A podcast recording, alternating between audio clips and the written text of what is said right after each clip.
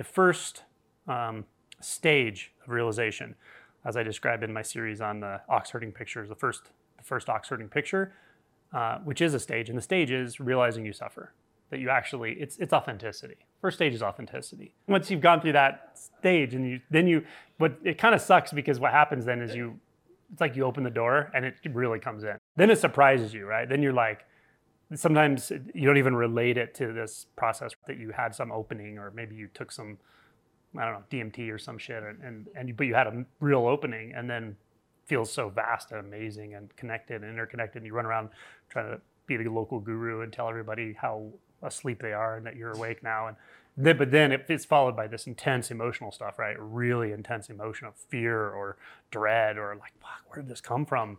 That's what that's what it means to to realize that first stage, I would say, is like the first noble truth of Buddhism. Life is suffering.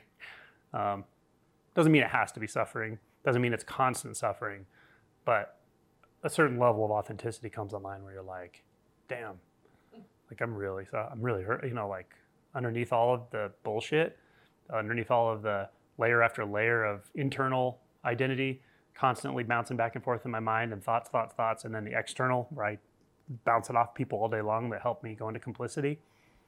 When I stop doing that long enough, I'm really miserable. Um, and so that's uh, that's important. That's a uh, that's an important insight.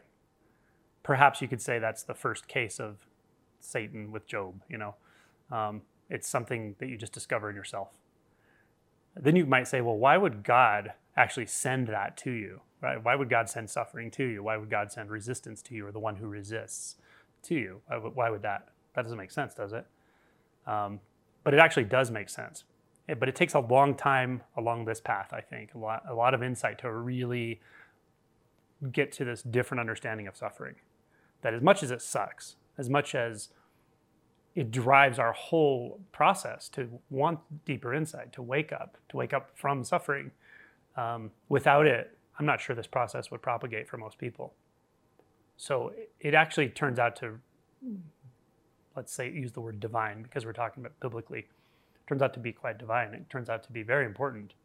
As miserable as it is to the human, as miserable it is to the seeming individual, it's it's miserable because it's burning up that seeming individual, the thing that feels like it's separate from everything, the thing that feels like it needs to manage everything in the world and its life and gets confused about what's internal and external and is addicted to struggle. Struggle with thoughts struggle with emotions struggle with other people struggle with the world. It's addicted to struggle. The discomfort of that